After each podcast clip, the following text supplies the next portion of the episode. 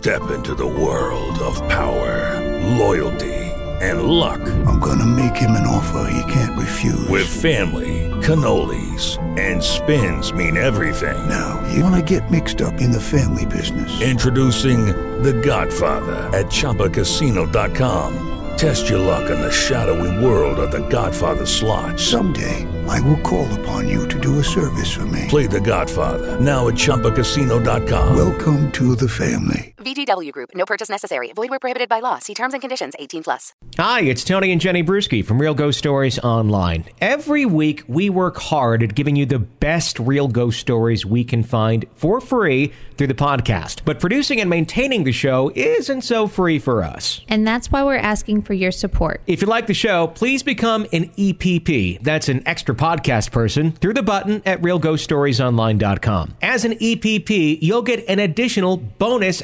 exclusive episode of the show to enjoy every weekend. Plus, you'll have access to our exclusive EPP video content and backlog of exclusive EPP bonus episodes as well. It's only five bucks a month for all these extras. And your support helps to keep our daily free version of the show alive and on the air. Become an EPP now at realghoststoriesonline.com. Please and thank you. Ghost Stories Online. Call in your real ghost story now at 855 853 4802 or write in at realghoststoriesonline.com. You're about to enter the world of the unknown and quite possibly the undead. This is Real Ghost Stories Online. Today, two spirits are excited to share their apartment with new tenants, but how does the new tenant handle it when the fun and games go too far? A young girl fears that she offended her resident ghost by asking it to stop scaring her sister. How does she mend the relationship with the passive aggressive ghost? When are nightmares just nightmares, and when are they real? One listener shares her experiences of dreaming about events she was too young to have knowledge of. And a woman sees an apparition so vividly, she believes he is an intruder and fears for her life. Those stories, your calls, and more today on Real Ghost Stories Online. Tony and Jenny Bruschi joining you once again. Hello. Hello. Are you ready to hear some ghost stories? I am, always. Good, because these sound like they're pretty good today.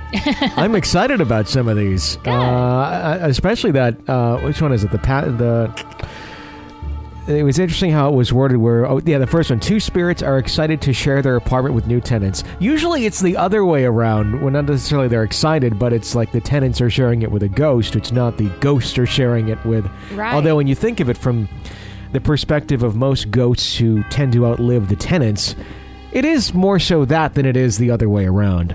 Well, yeah. I, I always wondered if do they dread new people coming in? Like, oh crap, what are Mm-hmm. they going to be like? Kind of like when you get new neighbors and you're like, uh, Yeah, are they okay? Are they weird? Are you they just kind of yeah, they got to deal with it. yeah. Have you ever lived in a haunted house No, that you are aware of? No. no, not at all. no. I had that one experience when I was really, really little in Texas, but I would not say our house was haunted because it was just a one-time thing, and I experienced it, and then my parents experienced it the next night, and then that was it. Oh yeah, the orb type Yeah. thing. Yeah, it moved through the wall. But other than that, yeah, it, it, it's hard to say it's a haunted house when it's just like one thing that happened and then it's done. Right. That's more like an incident. Yeah. or you know it could very well have happened you know if you were at the days inn that night or something it's like if it was going to happen to you it was going to happen to you regardless of where you were at And I don't consider my imaginary playmate a haunting tied to the house. no that seems more of a haunting tied to you Right. Actually. So so no, I wouldn't call any of my homes haunted. no me either No. no i mean uh, well i mean i lived in that apartment building but i only had that one incident Mm-hmm. where it was like the borderline sleep paralysis thing that was going down but other than that yeah, i can't say no No. it's a shame no, we're we're fine keeping it with this kind of that's of true no uh, yeah, knock on wood. I mean, after hearing Ian's story the other night, where it was like house after house after house after house, but I, again, that's where I also question: was it the houses, was it the properties, or was it him? I think it was a combination because he, you know, m- when you were first telling me about Ian before he came and visited with Mm-hmm. us, I was wondering, okay, is he haunted or is he sensitive or does he just have horrible luck? Yeah, And when he you know, is self proclaimed as sensitive and realizes that that's part of his life. I think it's a combination of living in older homes that have a history and being sensitive to where he, that's why he has so many experiences. It's like the perfect storm It is. essentially Yeah. for for the paranormal. Yeah. 855-853-4802 that's the phone number to call into Real Ghost Stories online. Please be sure to press subscribe on whatever platform you are listening to us on. Uh, that way you get every single episode sent directly to you and it helps us grow the show as well and make it bigger and better for you. Let's go to our first uh, caller here at 855-853-4802. Hi. Hi, my name's Whitney. Um, I just want to say I love your show, and I'm really glad that I uh, stumbled upon it on YouTube. Um, I just wanted to share a story about my grandmother who um, passed away early this spring. I uh, I was at work when I heard about it, and interestingly enough, about a week before she passed, um, I had a dream where I was skyping with some man, and he told me that I needed to call my mother and I hadn't spoken to her in a while because of um, a disagreement. And he just said, you know, she needs you right now. This is the time to call her. So I called her, and uh, and she's like, yeah, you know, we had to put Grandma in a hospice. She's not doing very well. And I just, I just had this feeling that something was going to happen. And about a week later, my father called me, like bawling his eyes out, and was like, look, Grandma passed. So um, I ended up having to take some time off work and going to her funeral, and you know, with the rest of the family. And I remember a couple days after the funeral, I kept thinking and was like, "Oh, I hope she gives me a sign that she, you know, has has moved on and gone to a better place." And there was one day where um, I wasn't wearing one of my rings that I normally wear, and it was just like a cheap a cheap ring from H and M. And uh, all day I kept thinking, I was like, oh, you know, I, I hope I didn't lose the ring. Like it wasn't, it wasn't a really a sentimental object, but for some reason I just kept thinking about it. And I was at my uncle's house, and um, and I like I couldn't find the ring. And I remember later on, you know, I took a shower and I had all my clothes in a pile outside of the the shower. And when I stepped out of the shower, I saw my ring on top of the clothes. And when I picked it up, it was ice cold.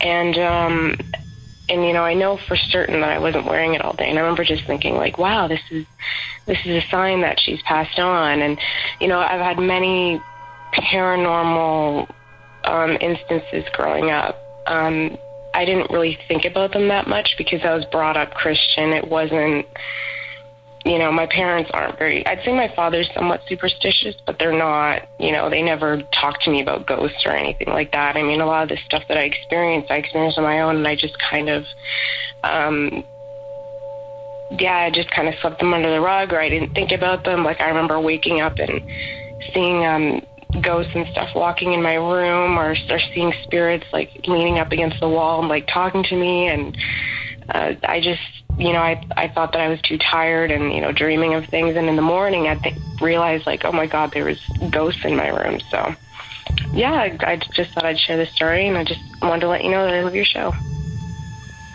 You know, I've never thought about if a ghost touches an object about it changing the temperature of it, but that makes sense. You know how it changes the air temperature? I could see that making something cold. Yeah, I mean, it's an interesting way to communicate where she thought something had happened there. Mm-hmm. You know, and it's i- if you can't essentially, you know, manifest yourself to go, hey, look, here I am. Maybe that's just one of the easier ways of doing it, as Yeah. far as communicating goes. You know, with the you always hear about you know people going to the haunted house. That's why they have the thermometer meters and you know the laser temperature guides to see you know where there's a cold spot, hot spot, things of that nature. Um, it makes you wonder too sometimes when you get like the chills out of nowhere, or you walk into a place where it's just abnormally cold, or an object is abnormally cold where it shouldn't be. And a lot of times you just write it off of, oh, that's weird, and you keep moving on. You don't really think paranormal, but I wonder how many of those incidents actually are paranormal, but we don't even go there with it. I don't want to think about that because You I get the chills all of a sudden a lot. You know, that's like an everyday thing. It yeah, is. For a lot of you know, people. There you go. 855 853 4802 is the number. Christina writes in Hi, Tony and Jenny. I recently started listening to your show, and I love it. It's nice to listen to others' experiences, and I've decided to share my most recent experience. In September, I moved into my new apartment with my boyfriend and my 13 year old Chihuahua, Gordy. The first night we slept there, I ended up having what I thought was a strange dream. I saw a woman with shoulder length hair hovering over me, bending down over me to get a closer look. Then I heard a man's voice telling her to get away from me because she was going to wake me up, up, to which she replied that she just wanted to get a closer look because it had been such a long time since they had any guests. At that point, I turned my body around in the dream but realized I wasn't fully asleep. For some reason, I felt like I was in between being awake and asleep. I could see my boyfriend sleeping next to me and was thinking how I could wake him up but just when I was going to try and talk, he reached over and started to shake my arm violently. So much so that I was kind of startled and sat up, realizing that I was asleep the whole time. Looked over to him, and he was sound asleep. He had, however, reached over to hug me. In any case, I brushed it off as a bad dream. Later on, while we had breakfast, I asked him how he had slept, and he told me that he had a strange dream and just blurted out and said, Did you see them too? To which he responded, Yes. So we started talking about my dream, and we pretty much saw the same man and woman. basically described the same thing I saw and heard. I then asked him what he thought about him shaking my arm, and he said he didn't remember doing that. That what he tried to do was hug me so that I wouldn't freak out if I was seeing them too. In any case, that was the first night and the first incident. Moving forward a month, it was a Friday night and I was sound asleep. Our dog usually sleeps with us, and she's a tiny little thing. Growing up, I experienced a lot of paranormal things and was feeling safe with the dog in the house. I decided to put her crate in the bedroom right next to the to my side of the bed. I figured if she saw something next to the bed, she would surely wake up and alert me. So this night, she was on the bed with us when I felt her walking on my calves and feet. She usually has the tendency to sleep under the covers, but sometimes when it gets too hot for her, she will pop out and reposition herself on top of the covers. I felt uh, she was bundled up right next to me and decided to move her over to my boyfriend's side of the bed. As I moved my leg over to move her, I realized that she was under the covers, snuggled on the other side of the bed. It wasn't her I felt walking on me over the covers. Sometime after that last incident, I found your show and I've been listening and trying to figure out what to do because I don't want to live in fear. My parents are from Mexico, and we experienced a lot of things as a family here in the States, as well as in Mexico. Part of my dilemma is should I acknowledge their presence and tell them to go away, or do I just pretend to not know they are there? I was leaning more towards acknowledging their presence and just saying, hey, I know you're there. The thing is, I felt if I if I felt that uh, would kind of be inviting them to stay or to make themselves more visible, and I have no interest in seeing or hearing or feeling anything really. I was debating what to do until this past Saturday morning. I was home alone with my dog, putting toiletries away when I heard the doggy gate at the opposite end of the hallway from my bathroom. In any case, I turned around to go look because I thought she was trying to push the gate open and realized that she was in the bathroom with me. At that moment, I heard the doggy gate fall, so I go and put it back in its place.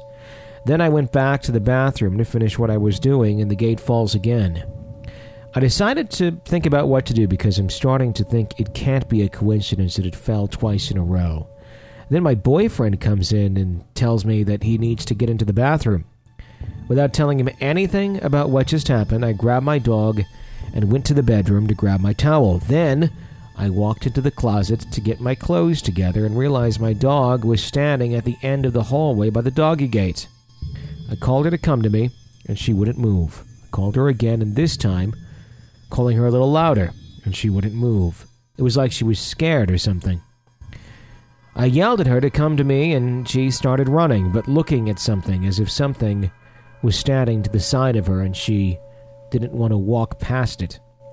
Well, I can't tell you what came over me, but that really pissed me off that my dog was actually scared. I walked over to the area in the house and said, I get it, you live here, but we live here too now. And you are not to scare her. You cannot scare anybody here or you have to leave. She stays home most of the day, so you are not to be mean to her. She's your friend, but if you're going to be mean and not play nice, then you're going to have to go. I don't want to see you or hear you or play with you, especially when I'm trying to sleep. I was so mad, Tony and Jenny. My dog is like my baby, so to see her so scared really ticked me off. I can say that for the past three nights I have slept like a baby and nothing else has happened so far. I'll keep you guys posted. I hope this is coherent and you're able to make sense of my long story. Keep up the great show, guys. Christina from Chicago.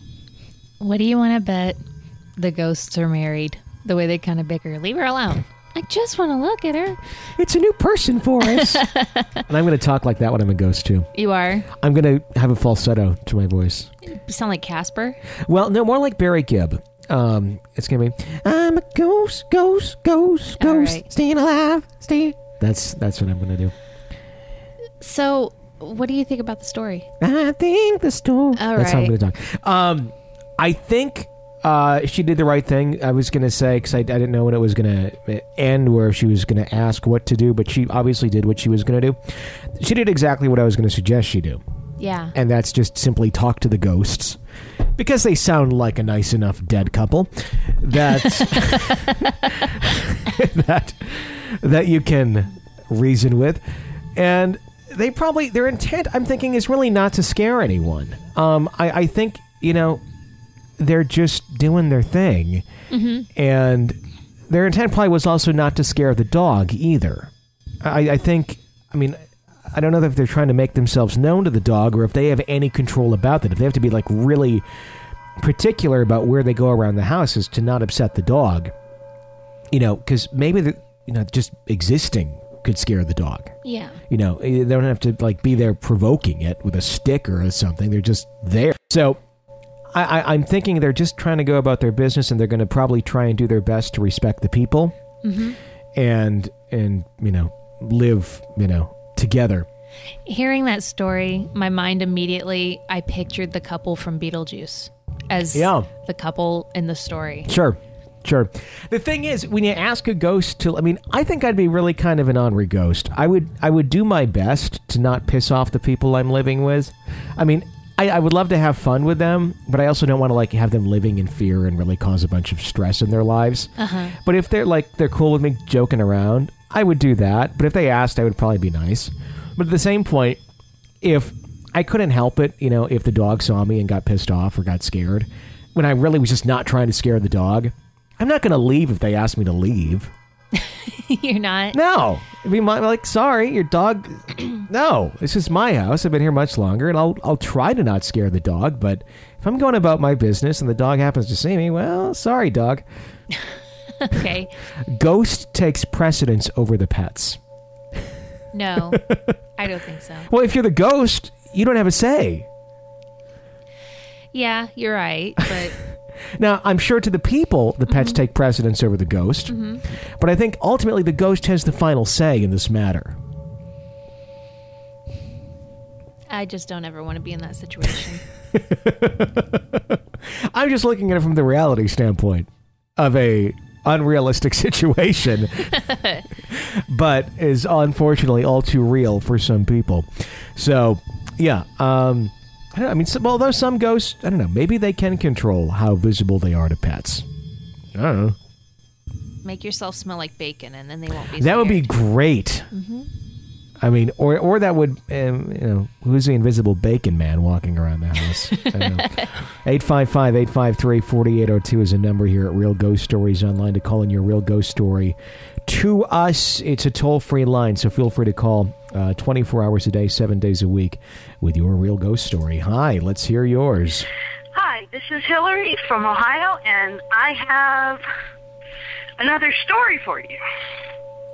This is about the same time as the one from us late at night on that rural county road. The same year. So, this is just after my parents had divorced, so I'm like 15. I'm at my dad's house. And we have a couple of kittens. We've heard a lot of stories about the place being really creepy and scary, which it was, but I didn't really put much stock in it. long story short, it's the middle of July. I'm at the back of our little trailer, chilling, reading magazines, that kind of thing. And in the kitchen, I hear what sounds like somebody throwing plates and breaking things just everywhere. I'm scared stiff. I'm first I think somebody's broken into the house. That can't be because I've locked the front door and nobody else is home. It's just me and the kittens. Well, as the crashes get get louder, both kittens dash to the back of the house and claw at the door crying to be let in. Being scared stiff, I let him in and don't move from that room for another half hour till after the noises have stopped. When this when it stops, about ten minutes later, I go out to the kitchen to see what the damage is and what the hell just happened. Everything is in place. Not a dish out of place. Not a pan moved. Not even the not even the crackers on the cabinet on the kitchen table moved. I have no explanation for it, other than that house was always really, really creepy. Was she running a marathon? I don't know. Maybe she was chasing the kittens. She's very out of breath.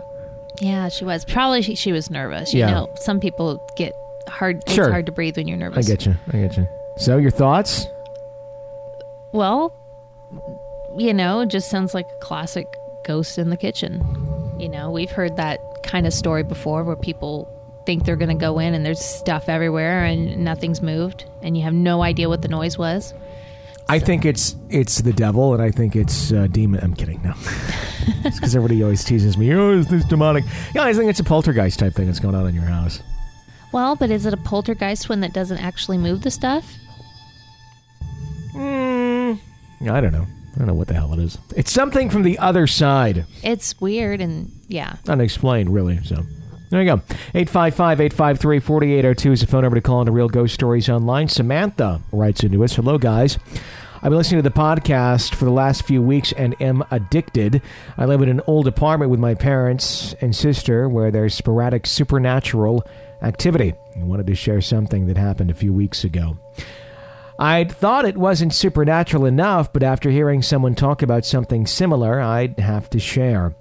I've heard uh, two entities in my house so far a man and a woman. The man always sounds like he has on work boots and walks by my bedroom door around the same time most nights when everyone else is asleep. The woman occasionally shushes me if I'm making too much noise, but she's always sounded very nice. Other than the initial shock, she doesn't seem like someone I'd have to be afraid of, as well as one instance of her comforting me, but that's another story for another day. After being given the suggestion that these spirits are just trying to live their lives, I got used to them and tried to give them space and respect them and as well. Sometimes I even talk to them out loud. A few weeks ago, I noticed that every night at around the same time, my bedroom door would open just a crack. I've since ruled out drafts when the doors in the apartment open and close on their own, and it happened around the same time every night, so I attribute it to our housemates. I share the room with my younger sister, and she'd tell me how the door would begin to open and she'd think it was me, only for no one to be there. One night this happened, and she was so scared that she had trouble sleeping. Once she was asleep, I asked out loud, Could you please stop opening our door in the middle of the night? It scares the life out of me and my sister sometimes. After that, nothing happened, so I went to bed, closing the door and locking it, as I do every night, right before going to sleep. I was in bed with my eyes closed for a while. When I opened them again, the door was wide open. Everyone else in the house was still sound asleep. I shut my eyes again and wondered if one of the spirits opened the door in defiance and if they were offended. I even felt a little bad after wondering if their opening the door was just to check on my sister and me. I never thought of what life would be like if I had two angry spirits instead of nice ones.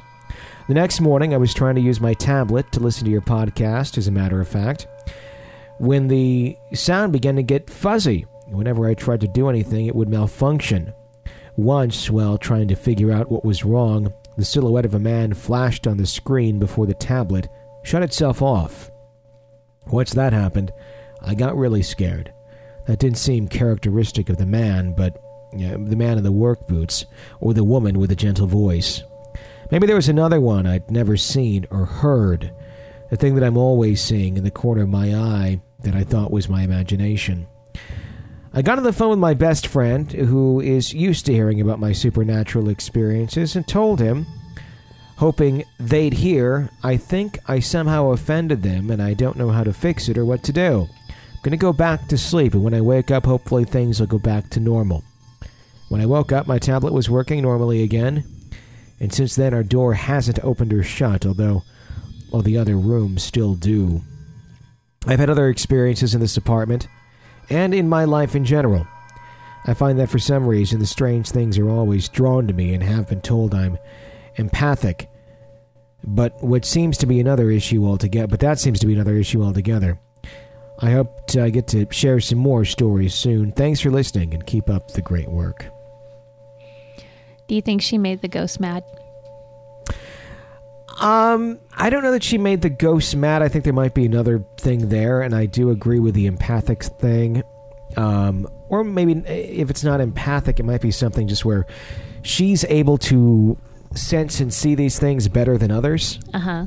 Um, and that's why there was that negative entity there, where it's not necessarily the the friendly ghost that she sees interacted with, but it's something entirely different. But you know, that with the em- empathic thing, I think if she really felt like she probably offended them, Mm-hmm. maybe she did. Maybe she knew that's what the ghost was was I guess feeling. So she's feeding off of the ghost's emotions. You're saying, Yeah. I- sure, I, think so. okay. I think she was thinking that based on, you know, their behavior and and the way she was feeling. I think that makes sense. So, You think the ghost can feed off of our emotions? maybe if it's a ghost of somebody that was an empath, An empathic ghost.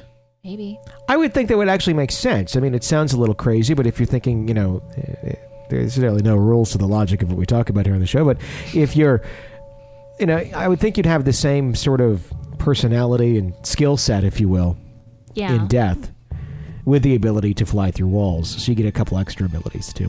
Yeah. That's how I think it works. I don't know.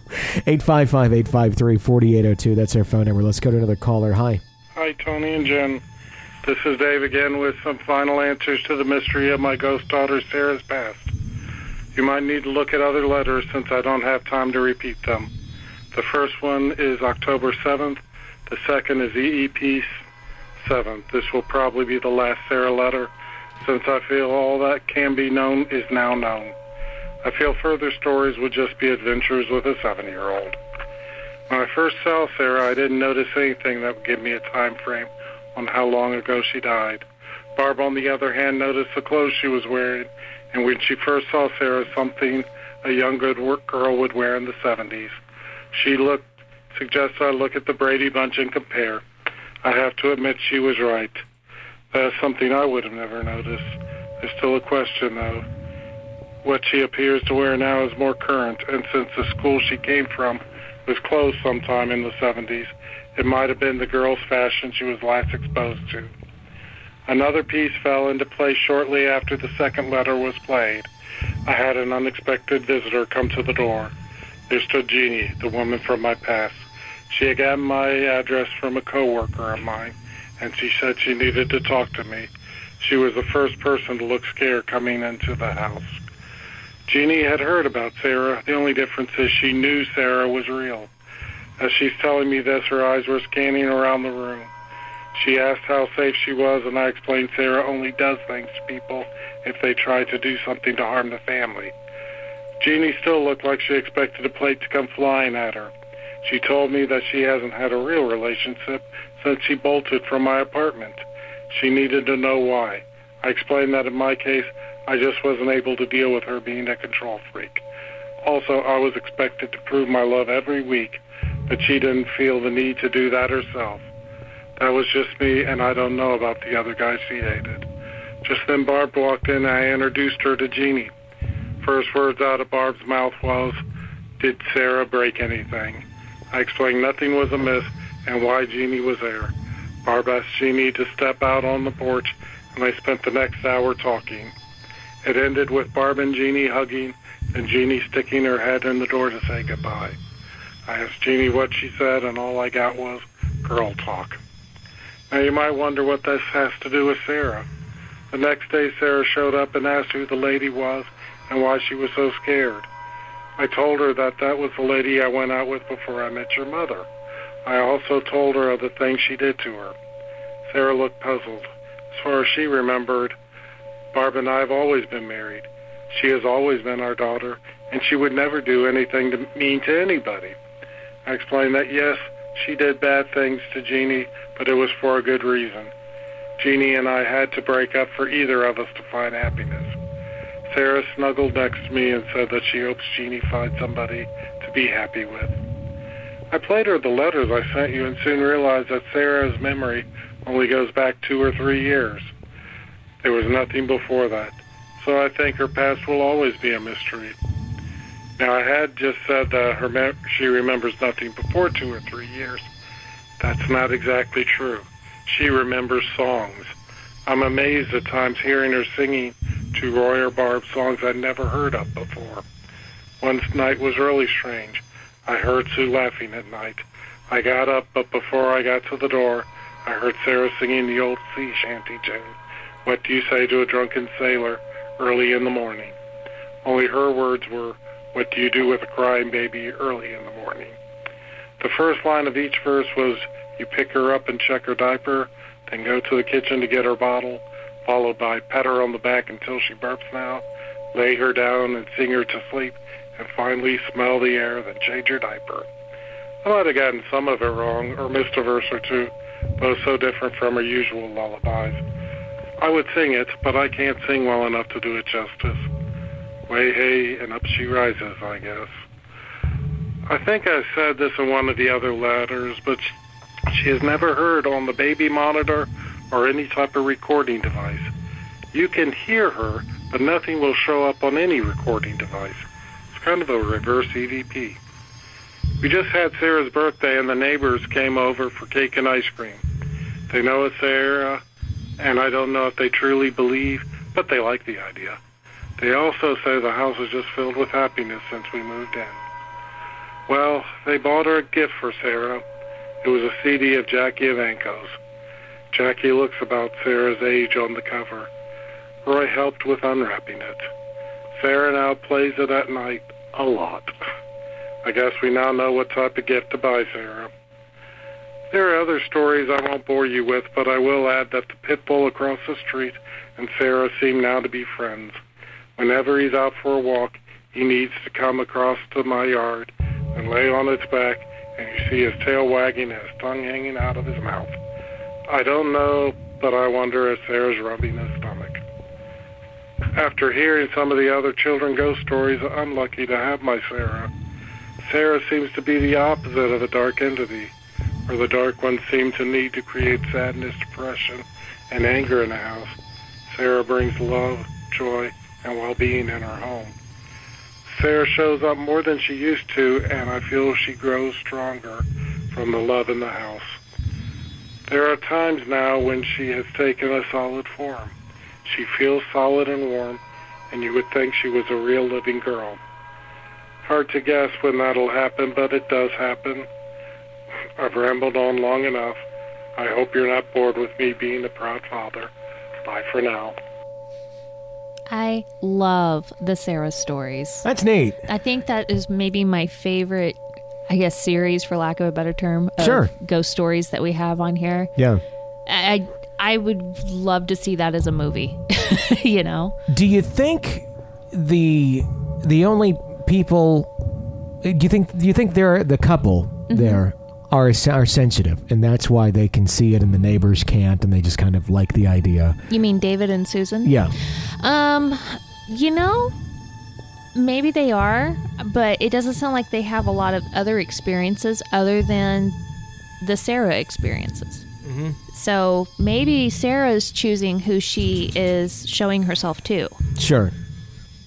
Although you know, he said they got that CD and and it's playing Uh huh. by. I'm assuming it's turning on by itself. Mm-hmm. So then that would be something other people could witness.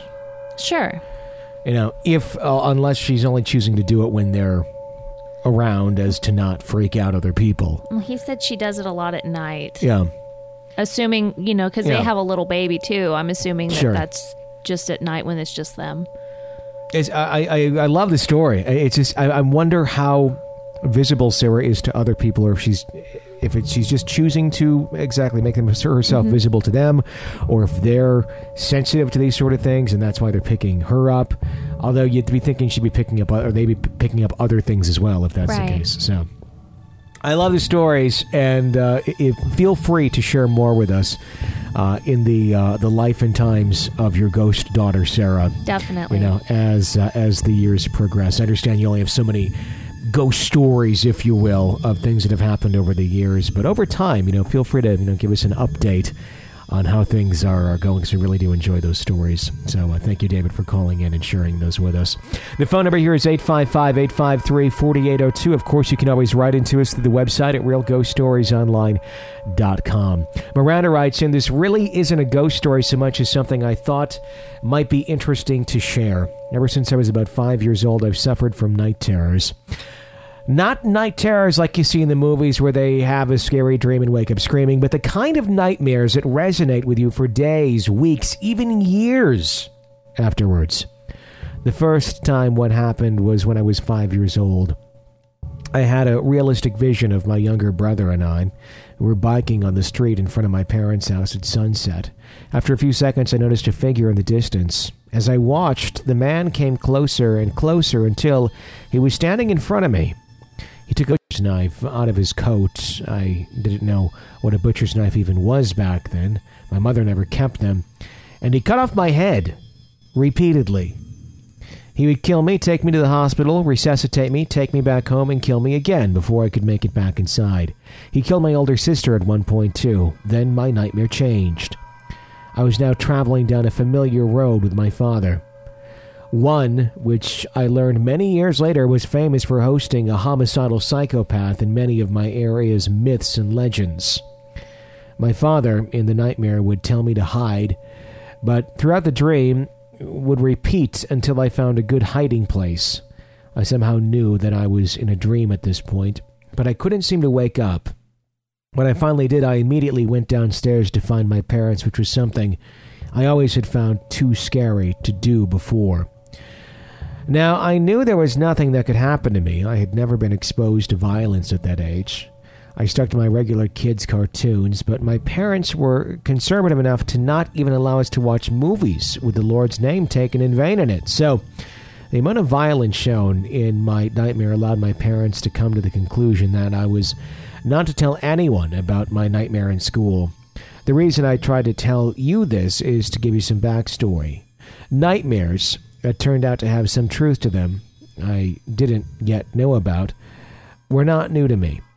The issue arose when I had a rather peculiar one when I was about nine years old. I was wandering through an old building, something that looked like it had been from an age before, and almost hotelish in nature. As I wandered through the room searching, I came upon dead body after dead body, all wearing light brown suits with a red armband on the left. They were all blonde, though varying shades, and of the eyes that were open, a stunning blue peeked at me. I did not know of the Holocaust.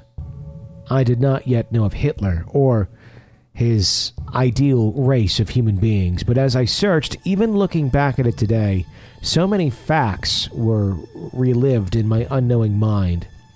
Even as I reached the last room, which had the most hated dead person in it, Hitler himself, the black hair, the mustache, everything matches the history books as I remember them, sitting dead in a throne of dead soldiers.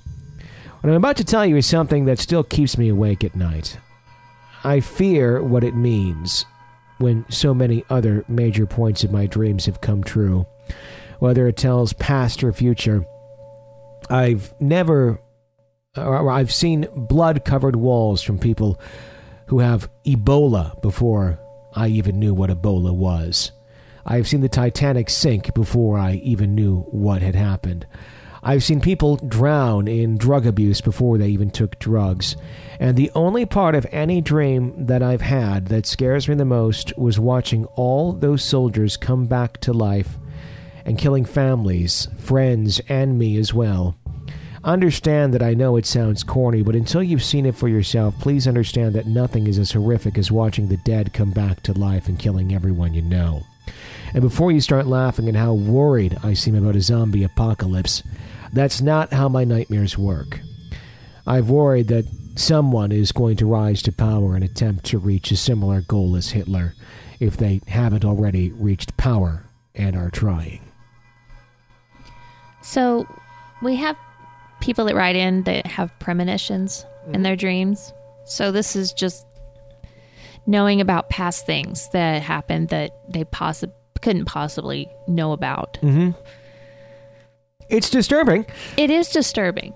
I mean, it's interesting. I mean, one could go to like the past life thing, you know, you know, is she reliving past lives? Is it past knowledge that, you know, maybe not even necessarily that she endured, where, you know, that she was part of, but that she had learned about, that she had seen or heard of in a past life, and this was, you know, coming to the surface.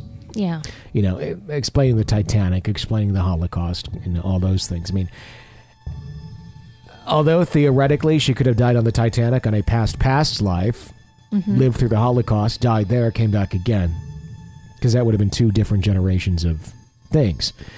Um, you know, or it could be something, or if, if it is a past life thing and she has knowledge of certain things, um, you know, it could have been not even that long ago where she had learned about those things. Yeah.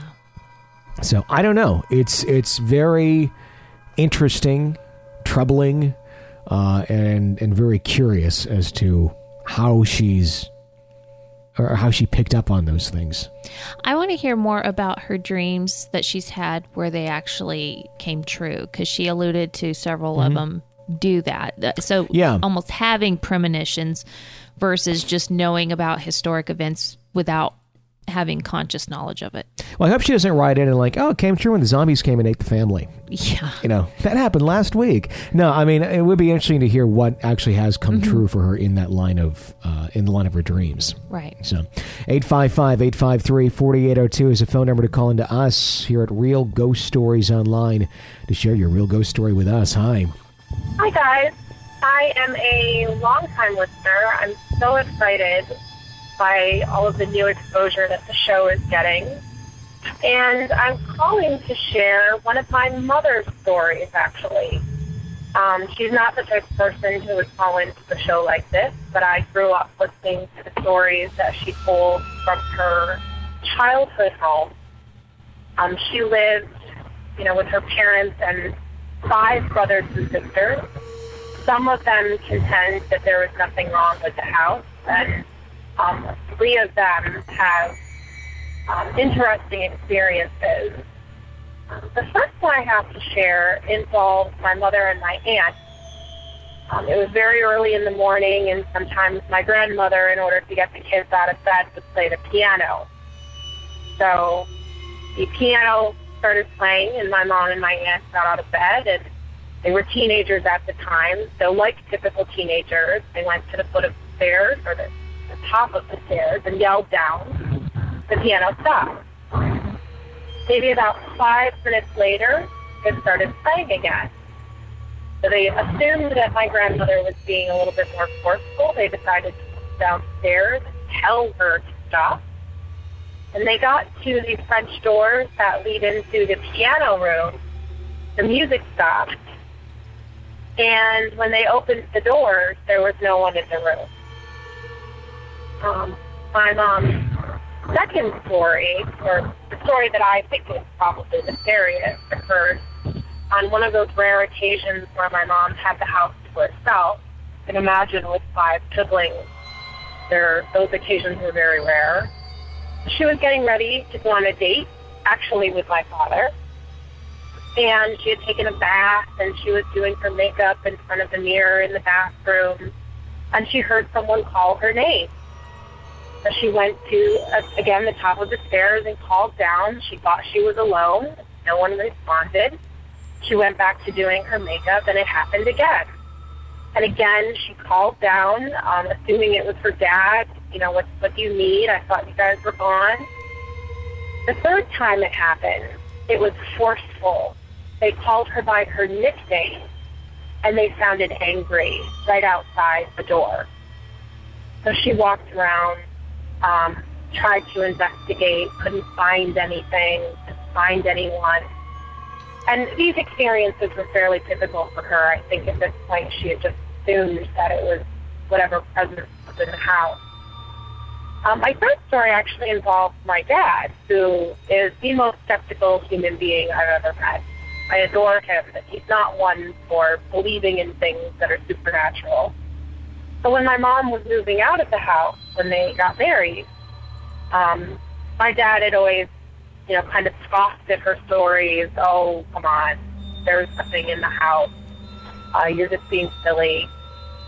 He went upstairs to check her room uh, when they were alone in the house, finishing up uh, the move. And he said that he heard footsteps coming up the stairs, older house, creaky stairs, fairly obvious to, uh, you know, you can hear when people are moving. And he popped his head out the door, and there was no one there. Um, he said he practically ran out of the house and never questioned my mother again. So those are my mom's stories. There are more, but I thought I would share the few that I find the most interesting. And I really just love the show. Thank you so much for doing it. I really appreciate um, having something to listen to on my commute. Thank you. Thanks for calling in and uh, sharing your stories with us. Uh, it almost uh, kind of answers a question I, I, saw somebody posted the other day of um, how do I convince my hubby that uh, ghosts are real? It was one of those uh, cases where one of the people in the relationship, you know, adamantly believes in the paranormal and ghosts, and the uh, other just kind of brushes it off. Sure. My parents are kind of like that. Yeah. You know, my dad's like, eh, uh, and uh, my mom's like, oh no, that's real. You know. Um, and I've I've always kind of had that quest of how do I prove to my dad that you know um, and I think the answer in some cases is that mm-hmm. they need to experience it on their own. Yeah, they have to. Yeah, there's no amount of stories. There's no amount of you know you can be extremely interested in it and still not believe in it. There's a lot of ghost hunters out there that don't believe in it, but they hunt for it and they're trying to prove it. Um, and a lot of them end up you know, futilely never getting anything at all. Um, it's not all like TV ghost shows. Um, but I think that kind of answers that question. Very interesting stories mm-hmm. of uh, uh, of a couple that's courting and uh, kind of haunted by ghosts through the time. I wonder if uh, if that continued on into the into the marriage and into life and having their daughter there and. I don't know, but it was one less thing to argue about whether or not yeah he believed so exactly exactly oh you believe me now okay great we can get married maybe that was like the uh the waiting factor there. 855-853-4802 is the number. Tracy writes in, Hello, I thought I'd share with you why I've become interested in this subject. My first apparition or ghost experience was about 20 years ago while living in an old house. While I was making my bed one morning, I suddenly saw a soldier dressed, I think, in a First World War uniform standing in the bay of my bedroom window. His uniform was kind of brown, thick material, maybe wool. He was aged about mid 20s. He smiled back at me. As quick as I blinked, he was gone. I've always wanted to research to see if maybe a young man lived there that died in the First World War, but haven't done so yet. My second experience came about 10 years later while visiting friends up north. They lived in an old two, uh, uh, two up, two down trellised house. I was in the kitchen putting uh, shopping away. The kitchen cupboards were white laminate, and as it was winter late afternoon, I had the lights on and could easily see the ceiling light, table door, and staircase reflecting behind me, reflecting in the cupboards. As I was closing the door, I saw a man standing behind me by the table. He was dressed in what I would say was 60s era tight trousers and a tight long sleeve top. He scared me. I felt my stomach drop as I turned around because the light was on and it was dark outside. There was a mirror effect, so I could also see his reflection in the window as he stood next to the table.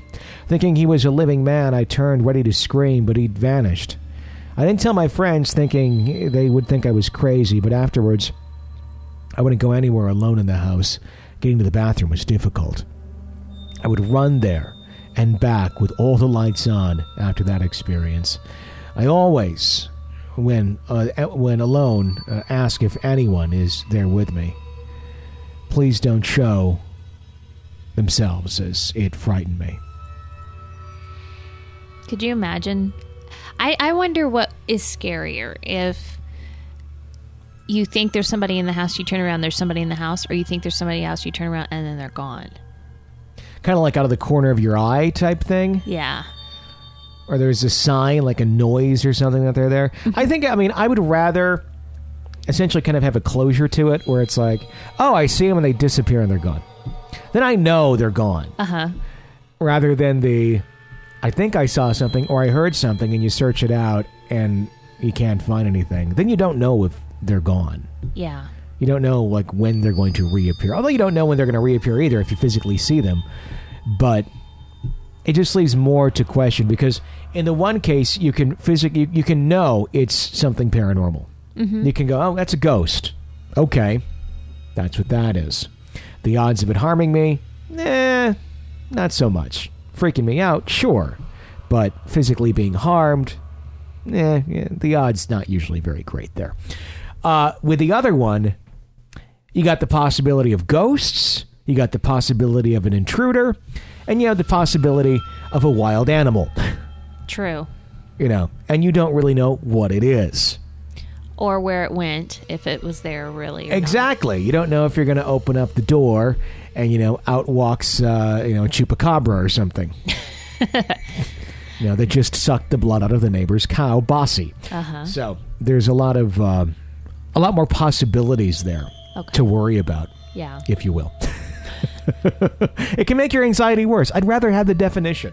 Yeah, I agree. Uh. Whatever is going to be less anxiety provoking. Exactly. But that's just us, though. so the normal human being, I don't know what they would go with. 855 853 4802 is the phone number to call into us here at Real Ghost Stories Online to share your real ghost story and call in 24 hours a day, seven days a week. Let's go to another caller. Hey, Tony and Jenny, it's Ruben again from California. Um, I did run out of ghost stories, and uh, you know, I, I was just listening to tonight's episode about the guy who um, said that uh, he was out at a, a school park near his house having a cigarette, and then he saw this S-shaped mist that was floating in the air which reminded me of something remarkably similar to what he had just said. Um, about five or six years ago, my brother and I were walking uh, our dog, different dog that I'm walking right now, but uh, I digress. Anyhow, um, we were walking our dog. It was uh, about 10, not even 10 minutes away from the, the house that we were living in at the time. And um, we're talking along the way just about this was so perfect the way it all unfolded. We were talking about just how strange and peculiar and interesting the universe can be sometimes, just out of the blue, on a whim, at, a, at the drop of a hat, at a moment's notice. Like something really, you know, weird things can happen um, when you least expect them. And so we're at the park vast open park, you know, lots of grass for the dog to run around. And we usually went at night when most people were uh, had already went for their walk, about nine, ten o'clock at night. So we're there standing by this big tree that's in the park, and we heard a, like a ruffling sound, like as if something was in the tree. And we looked over. Um, this was probably about 15 feet, maybe 20 feet away from us. There was this um, orange glow it wasn't like an orb, but it was um, it was it definitely was uh, it, it was a light. It, it emanated light, but it was dull. It wasn't a bright light. It wasn't something it, almost like a reflector um, on somebody's bicycle or something.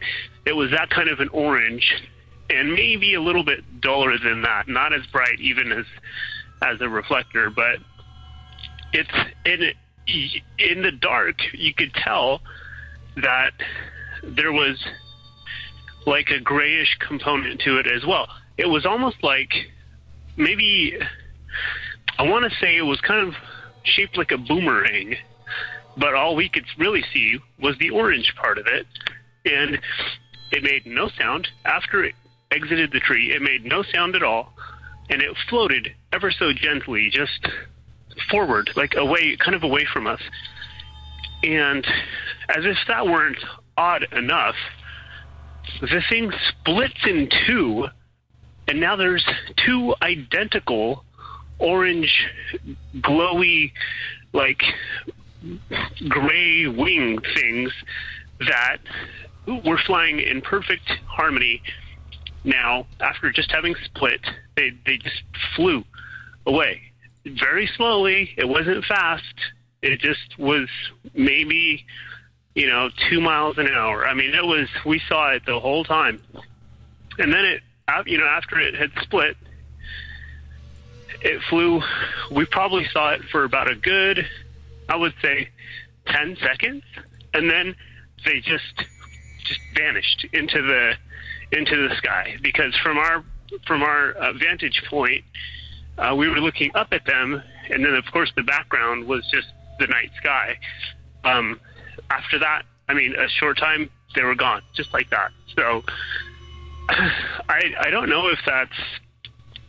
I didn't want to call this story in earlier because I wasn't sure if it was. I mean, it's definitely paranormal by definition, but just so weird. You know, it wasn't ghostly. We weren't afraid of it. It was just very strange. Like, what would have just been sitting there in a tree waiting for for someone to see it, and then just and split into two, and then just completely disappear? It was bizarre.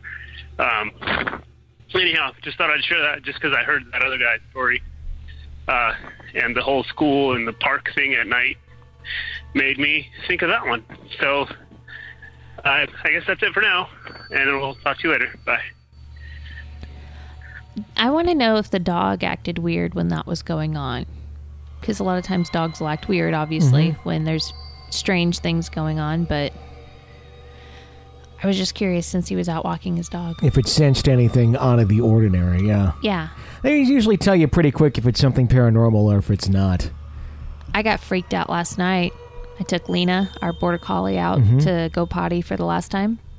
And she started yodeling like No. a Norwegian dog would. No, but it was strange because here in Wichita, there's always wind. I mean, it may still, a, a non windy day is like five to 10 mile an hour winds. A regular days, you know, more than that. And a windy day is like 50 mile an hour winds here. But anyway, it was really, really strange out. There was no wind at all. It was as still as it could possibly be. And the the eerie thing was there weren't any birds making noise, there weren't any bugs making noise, nothing.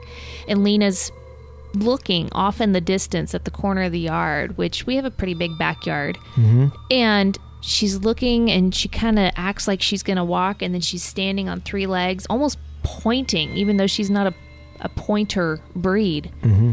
And she stood like that for about five minutes. And I'm freaking out a little bit. I'm thinking, okay, there's something out there because something spooked the bugs and the birds. And then she's like, nope, never mind, runs off and goes potty. and I'm just kind of like, I got to go back in the house. Would And- she do that to a coyote? well, but I think a coyote would be making more noise than that. She probably Yeah. would if she sensed it on the other side of the fence Mhm. in the field, but I don't know. And, and of course, it's the darkest, furthest point that is where she's looking. Mm-hmm. So I'm like, what does she see? Mm-hmm. Too many ghost stories. She sees our shirtless neighbor, Shirtless Andy? shirtless Andy, in the dark, going, "Why do you have your shirt off? What's going on?" No, I think he was still working in the front yard. On his concrete project. Yep. we have a really nice neighbor, but he tends to not wear a shirt. And he, I don't know if he knows, knows how to pour concrete either. it's kind of a, uh, a liquid esque substance.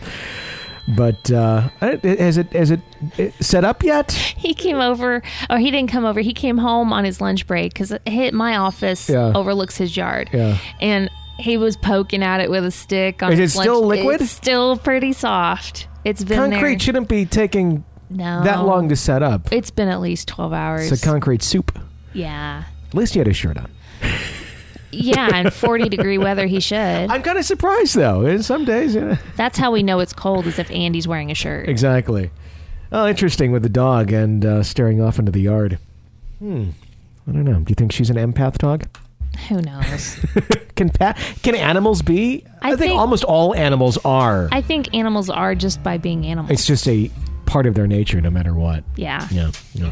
All right. Well, there you go. That wraps up today's episode of Real Ghost Stories Online. If you're not an EPP yet and you enjoy the show, please consider supporting the show. This is what allows us to do the show for you for free and give you the five uh, regular free episodes every single week. And then as an EPP, you get six. You get a bonus episode that we send out to you every single weekend. So if you can't get enough of the show and you want that bonus episode, please become an EPP. Five bucks a month is all it is. End up getting 52 bonus episodes a year. And all the back episodes, too. We uh, send those to you uh, as well. So a whole lot of free episodes. This is a thank you for, uh, for supporting the show and keeping it alive.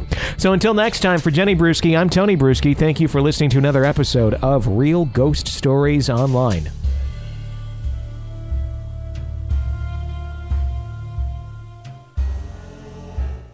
With the Lucky Land slots, you can get lucky just about anywhere.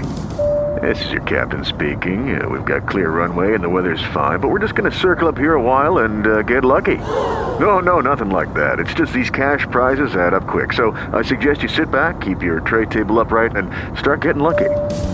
Play for free at LuckyLandSlots.com. Are you feeling lucky? No purchase necessary. Void where prohibited by law. 18 plus terms and conditions apply. See website for details.